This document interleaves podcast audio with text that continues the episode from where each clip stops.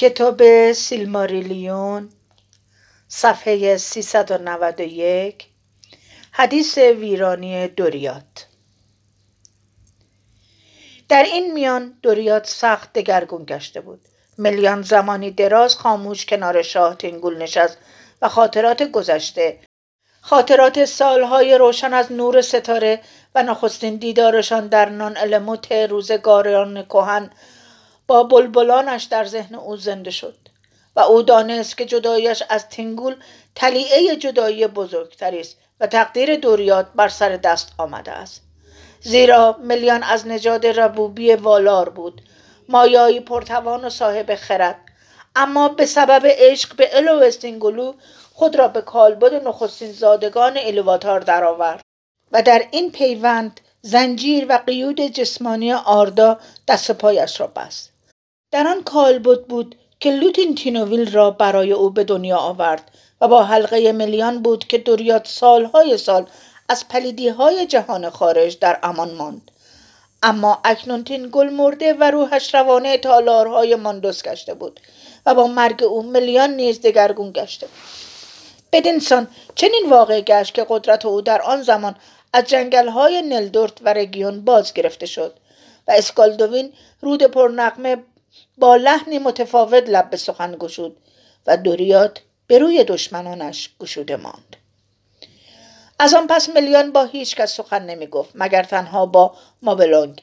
و فرموده بود که او توجهش را معطوف سیلماریل سازد و شتابان به برن و لوتین در اوسیریان پیغام فرستاد و خود سرزمین میانه را وانهاد و به دیار والار در آن سوی دریای غربی روان شد تا در باغهای لورین که از آنجا آمده بود غرق در حزن و اندوه خود شود و در این حکایت دیگر سخنی از او نیست بدین بود که سپاه ناوگریم با گذشتن از آرست بی آنکه کسی مانع شود وارد بیشه های شد و هیچ کس در برابر دورف ها پایداری نکرد زیرا شمارشان بسیار بود و تند خوب بودند و فرماندهان الف های خاکستری دستخوش تردید و نومیدی بی هدف این سو و آن سو می رفتن. اما دورف ها راهشان را ادامه دادند و از روی پل گذشتند و به منگرود درآمدند و آنجا حادثه ای روی داد که در میان رخدادهای روزگار پیشین از جانگدازترین آنها بود. زیرا نبردی بزرگ در هزار مقاره در گرفت و الف ها و دورف های بسیاری کشته شدند. اما دورف ها غالب آمدند و تالارهای تنگول تاراج گشت به یغما رفت. آنجا مابلونگ گراندست در برابر درهای خزانه ای که ناگلامیر در آن بود از پای درآمد و سیلماریل به دست دورف ها افتاد. در آن زمان برن و لوتین هنوز در تولگالن ساکن بودند. در جزیره سبز رود آدورانت جنوبی ترین رودی که از ارد لیندون به زیر سرازیر میگشت تا به گلیون بپیوندد. و پسرشان دیور الوخیل با نیملوت خیشاوند کلبورن شویبانوی کالادریل و یکی از شهریاران دوریات وصلت کرده بود پسران دیور و نیملوت الورد و الورین بودند و نیز آن دو را دختری بود الوینگنام که به معنی تراوش ستاره است چه او در شبی پر ستاره دیده به جهان گشوده بود که نورشان در تراوشات آبشار لانتیرلامات در کنار خانه پدرش می درخشید. اینک خبر به سرعت در میان الف های اوسیریانت پیچیده بود که لشکر دورف ها با افسار جنگ از کوهستان به زیر آمده و در گدار سنگی از گیلیون گذشتهاند. این خبرها زود به برن و لوتین رسید و در آن زمان قاصدان نیز از دوریاد رسیدند و ماوقع را باز گفتند. آنگاه برن برخاست و تولگالن را ترک گفت و پسرش دیور را نزد خود فراخواند و آن دو به سوی رود آسکار در شمال به راه افتادند و بسیاری از الفهای سبز اسیریانت همراهیشان می‌کردند. چنین واقع گشت که وقتی دورفهای نگرود با سپاهی تحلیل رفته از منوگرود باز میگشتند بار دیگر به سر آتراد رسیدند و به تهاجم دشمن نادیده گرفتار آمدند. زیرا آنگاه که زیر بار قناعم دوریات از ساحل گلیون بالا می آمدند ناگهان تمام بیشه ها از صدای شیپورهای الفی پر شد و تیرها از هر سو بر سرشان باریدن گرفت. آنجا در همان نخستین حمله بسیاری از دورفها از پا آمدند اما برخی از کمین گریختند و گرد هم آمدند و به سوی کوههای شرق گریختند.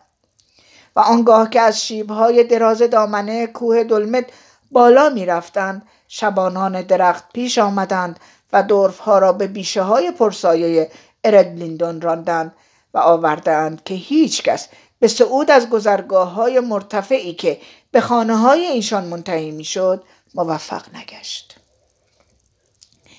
برن در آن نبرد کنار سارن آترات برای آخرین بار جنگید و فرمانروای نگرود را به دست خود کشت و گردنآویز دورف ها را از چنگ او بیرون کشید اما دورف در حال مرگ جمله آن گنجینه را نفرین کرد. آنگاه برن شگفت زده به همان گوهر فانور که آن را از تاج آهنین مرگوت به در آورده بودند چشم دوخت.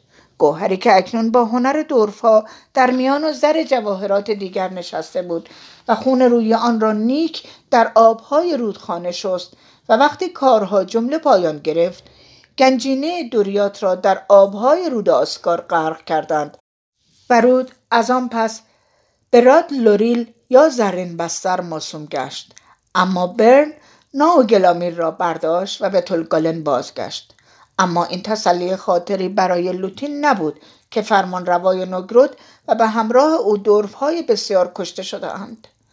اما گفتند و در ترانه ها آمده است که لوتین آن گردن آویز را آرایه خود کرد و آن گوهر ابدی جلوه برترین زیبایی ها و شکوهی بود که تا به اکنون بیرون از قلم رو به والینور دیده اند. و برای مدتی کوتاه سرزمین مردگان زنده همچون تصویر سرزمین والار گشته بود و از آن زمان هیچ کجا تا بدان پای زیبا و حاصل خیز و آکنده از روشنایی نبوده است اینک دیور وارث تینگول برن و لوتین را ودا گفت و با عظیمت از لانتیر لامات همراه با نیملوت همسر خیش به منگرود آمد و در آنجا مسکن گزید و پسران جوانش الورد و الورین و نیز دخترش الوینگ را با او بودند. پس زیندار شادمان آنان را به پذیره آمدند و از ظلمت اندوه کشته شدن خیشان و شاه و عظیمت ملیان به در آمدند و دیور الوخیل بر آن شد تا باز شکوه قلم را به پادشاهی دوریات را احیا کند. شبی پاییزی بود و دیر هنگام که قاصدی از راه رسید و بر دروازه منگرود کوف و خواست او را به حضور شاه برند. نجیب زاده بود از الف های سبز که از اسیریان بدانجا شتافته بود و قراولان دروازه او را به نزد دیور که در حجره خود تنها نشسته بود آوردند. و قاصد خاموش صندوقچه را به شاه داد و اذن رفتن خواست. اما در آن صندوقچه گردن دورفی بود. گردان ناویزی که سیلماریل را در میانش نشانده بودند و دیور با دیدن ناو گلامیر دانست که این نشانه است از آنکه برن ارخامیون و لوتین تینوویل به راستی مرده و به جایی رفتهاند که فرجام نژاد آدمیان در ورای جهان است. دیور زمانی دراز به سیلماریل خیره ماند. گوهری که پدر مادرش بی آنکه امیدی باشد از دهشتخانه مرگود بیرون آورده بودند. و اندوه او بس گران بود از اینکه مرگ این چنین زود به سراغ آن دو آمده است. اما خردمندان گفتند که سیلماریل مرگ آن دو را تسریع کرد زیرا پرتو زیبایی لوتین به هنگام بستن آن گردن آویز برای سرزمین های فانی بیش از حد و اندازه درخشان بود آنگاه دیر برخاست و ناگلامیر را برگردن پست و اینک زیباترین جنمل فرزندان جهان از هر سه نژاد از اداینو از الدار و از مایار قلمرو قدسی به نظر می رسید. اما اینک خبر در میان الف های پراکنده بلریان پیچیده بود که دیور وارث تنگول ناوگلامیر را آرایه خود ساخته و می‌گفتند یکی از سیلماریل های فیانور بار دیگر در بیشه های دوریاد فروزان است. و سوگند پسران فیانور دوباره سر از خواب برداشت. زمانی که لوتین گردنآویز دورفی را آرایه خیش ساخته بود هیچ الفی جرأت حمله به او را نداشت. اما اینک با شنیدن نوسازی دوریاد و غرور دیور هفت فرزند سرگردان فیانور بار دیگر گرد هم آمدند و پیغام فرستادند و آنچه را از ایشان بود طلب کردند. اما دیور هیچ پاسخی به, سران، به پسران فیانور نداد و کلگرم برادرانش را برانگیخت تا مهیای حمله به دوریاد شوند. آنان ناقافل در میانه زمستان از راه رسیدند و با دیور در هزار مقاره جنگیدند. و بدینسان دومین کشدار الف به دست الف به وقوع پیوست. آنجا کلگورم به دست دیور از پای درآمد و همانجا کرفین و کارانتیر گندمگون به خاک افتادند. اما دیور نیز کشته شد و نیز نیملوت همسرش و خادمان سنگ دل کلگورم پسران کم سن و سال او را گرفتند و رهاشان کردند تا در جنگل از گرسنگی هلاک شوند. مایدروس به راستی از این عمل نادم شد و زمانی دراز در بیشه های دوریات به دنبالشان گشت. اما جستجوی او بی نتیجه بود و از سرنوشت الورد و الورین هیچ حکایتی در دست نیست. بدینسان دوریات ویران شد و هرگز از نو آباد نگشت. اما پسران فیانور آنچه را میجستند نیافتند. زیرا گروهی از بازماندگان از برابر آنان پا به فرار گذاشتند و الوینگ دخت دیور نیز با ایشان بود و آنان گریختند و با بردن سیلماریل سرانجام به مصبهای رود سریون در کنار دریا رسیدند. فصل 23 حدیث تور و سقوط گندولین آوردن که هور برادر هورین در نبرد اشکهای بیشمار از پا درآمد و در زمستان آن سال زن اوریان فرزندی در بیابانهای میتریم زاد و نام او را تور نهاد و آنایل الف خاکستری که هنوز در آن تپه ها میزیست تور را به فرزند خواندگی پذیرفت. آنگاه که تور شانزده ساله شد الف ها بران شدند تا قارهای آندروت سکونتگاهشان را ترک گویند و پنهانی راه بندرگاه های سیریون در دوردست جنوب را در پیش گیرند. اما پیش از آنکه موفق به فرار شوند در تهاجم ارک ها و شرقی ها گرفتار شدند و تور اسیر و برده لورگان رئیس شرقی های هیتلوم گشت. سه سال را در اسارت به سر برد اما در پایان آن سال گریخ و به قارهای آندروت برگشت و تنها در آنجا معوا گرفت و چنان لطماتی به شرقی ها زد که لرگان جایزه برای سر او معین کرد. اما آنگاه که تور بدین سان چهار سال را در تنهایی و انزوا به سان یانقیان به سر برد علمو در دل او انداخت که سرزمین پدری را ترک گوید زیرا تور را همچون عاملی برای نقشه های خود در نظر گرفته بود. و او یک بار دیگر قارهای آندروت را ترک گفت و از دورلومین به سوی غرب راه افتاد و در آنون انگلید دروازه نلدور را یافت که مردم ترگون سالیان سال پیش هنگام اقامت در نوراست بنا کرده بودند. از آنجا نقبی تاریک از زیر کوهستان به سوی کیرت نینیاخ صخره رنگین کمان پیش می‌رفت. صخره که از میان آن رودی پرخروش به طرف دریای غربی جریان داشت. بدینسان گریز تور را از هیتلوم نه آدمیان دیدند و نه اورک ها و هیچ خبری از آن به گوش مرگوت نرسید. و تور به نوراست آمد و با نگریستن به بلگایر دریای بزرگ شیفتش کرد و صدای دریا و حسرت آن همیشه در گوش دلش بود و نوعی بیقراری در جانش بود که سرانجام او را به اعماق قلمروهای علمو کشاند. آنگاه به تنهایی در نوراست مقیم گشت و تابستان آن سال گذشت و تقدیر نارگوتروند نزدیک شد. اما وقتی پاییز از راه رسید هفت بوی بزرگ را دید که به سوی جنوب در پرواز بودند و آن را نشانه انگاشت از اینکه بیش از اندازه درنگ کرده است و در مسیر پرواز آنها از کرانه دریا به راه افتاد و بدینسان عاقبت به تالارهای متروک وینیامار در دامنه کوه تاراس رسید و وارد شد و سپر و زره و شمشیر و کلاه خودی را که ترگون سالها پیش به فرمان علما آنجا نهاده بود پیدا کرد. خود را بدان آلات جنگ آراست و به سوی ساحل دریا سرازیر گشت. اما طوفانی بزرگ از غرب برخاست و از میان آن طوفان علمو خداوندگار آبها شکوهمندانه برخاست و با ترک که در کنار دریا ایستاده بود سخن گفت. و علما فرمود که از آن مکان به راه افتد و قلمرو پنهان گندلی را بجوید. و ردایی بزرگ به او داد تا در سایش خود را از چشم دشمنان پنهان نگاه دارد. اما صبح روز بعد آنگاه که طوفان گذشت طور به الفی برخورد که کنار دیوارهای وینیامار ایستاده بود. و او ورونوه پسر آرانوه اهل گندولین یکی از دریانوردان آخرین کشتی گسیل شده از جانب ترگون به سوی غرب بود. اما کشتی آنگاه که سرانجام در راه بازگشت از اقیانوس ژرف بود در دیدرس سواحل زرزمین میانه در طوفان شکست و علمو تنها او را از میان جمله دریانوردان نگاه داشت و نزدیک وینیامار به خشکی انداخت.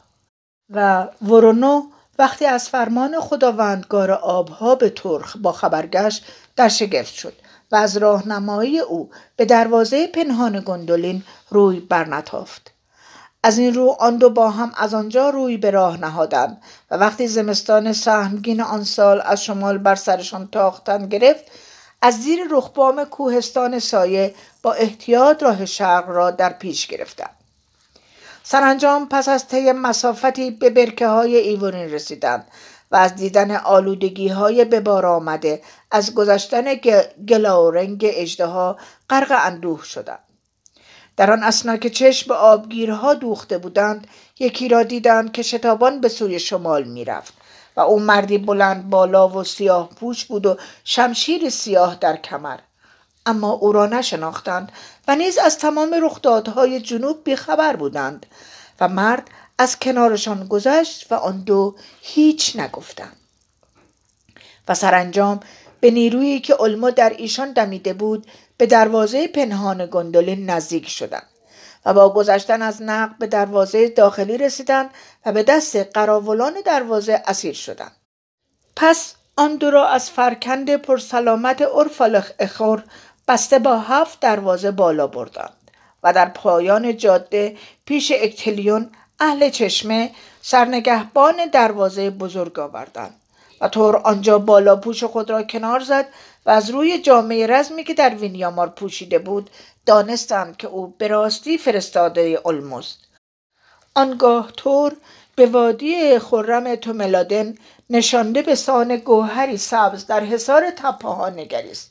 و آن دورها بر روی ارتفاع سنگی آمونگوارد گندولین بزرگ شهر هفت نام را دید که سرود آوازه و شکوهش میان جمله اقامتگاه های الفیه سرزمین این سو برترین است. به فرمان اکتلیون شیپورها بر فراز برج های دروازه بزرگ نواختند و تنین آنها در تپه ها پیچید و از دور اما واضح و رسا صدای شیپورهایی که بر روی دیوارهای سفید شهر می نواخت دیوارهای گلانداخته از نور گلگون سپیده بردشت در پاسخ شنیده شد. بدنسان پسر هور از توملادن گذشت و به دروازه گندولین رسید. و از پلکانهای عریض شهر سرانجام به برج شاه راهنمایی شد و چشمش به نگاره درختان والینور افتاد.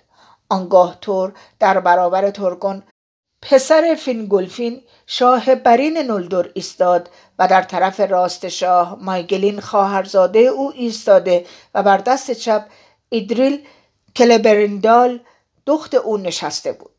و جمله کسانی که صدای تور را شنیدند شگفت زده در تردید بودند که آیا او به راستی مردی از نژاد فانی است؟ زیرا کلام او کلام خداوندگار آبها بود که در آن ساعت به او الهام میگشت و او به ترگون هشدار داد که نفرین ماندوس اینک به سرعت در حال تحقق است. آنگاه که کرده های نولدور همه نابود خواهد شد. و دعوت کرد که شاه آنجا را ترک گوید و شهر زیبا و پرسلابتی را که بنا کرده بود وانهد و در مسیر سیریون به سوی دریا راهی شود. پس ترگون زمانی دراز به پند علمو اندیشید و سخنانی را که در وینیامار با او گفته بودند به یاد آورد. چندان به کرده دست و تدبیرهای خیش دل مبند و به یاد بسپار که امید راستین نلدر در غرب نهفته است و از دریا فراز خواهد آمد. اما ترگون مغرور گشته بود و گندولین زیبا بسان یاد و خاطره تیریون الفی و او هنوز به نیروی مقاومت پنهان و نفوذناپذیرش اطمینان داشت ولو اینکه والار با او از در مخالفت درآید. و پس از نیرنایت آرنودیاد مردم آن شهر. نخوش می داشتند که بار دیگر شریک غم و اندوه الفها و آدمیان باشند و نه بازگشت از میان دهشت و خطر را به غرب میپسندیدند و پناه گرفته در پس تپه های بیجاده و افسون شده هیچ کس رنج راه را بر خود هموار نمی کرد. اگرچه آن کس از کین مرگود گریخته باشد. و خبر سرزمین های آن سو مبهم و بعید می نمود و کمتر انتنایی برمیانگیخت. جاسوسان آنگبان بیهوده در پی ایشان میگشتند و از خانمانشان تنها شایعی در میان بود و رازی که کسی آن را نمی‌توانست بگشاید. مایگلین همیشه در انجمن شاه به مخالفت با تور سخن می‌گفت و سخن او از آنجا که موافق دل ترگون بود وزینتر می نمود و سرانجام شاه از فرمان علما سر باز زد و پند او را به کار نگرفت.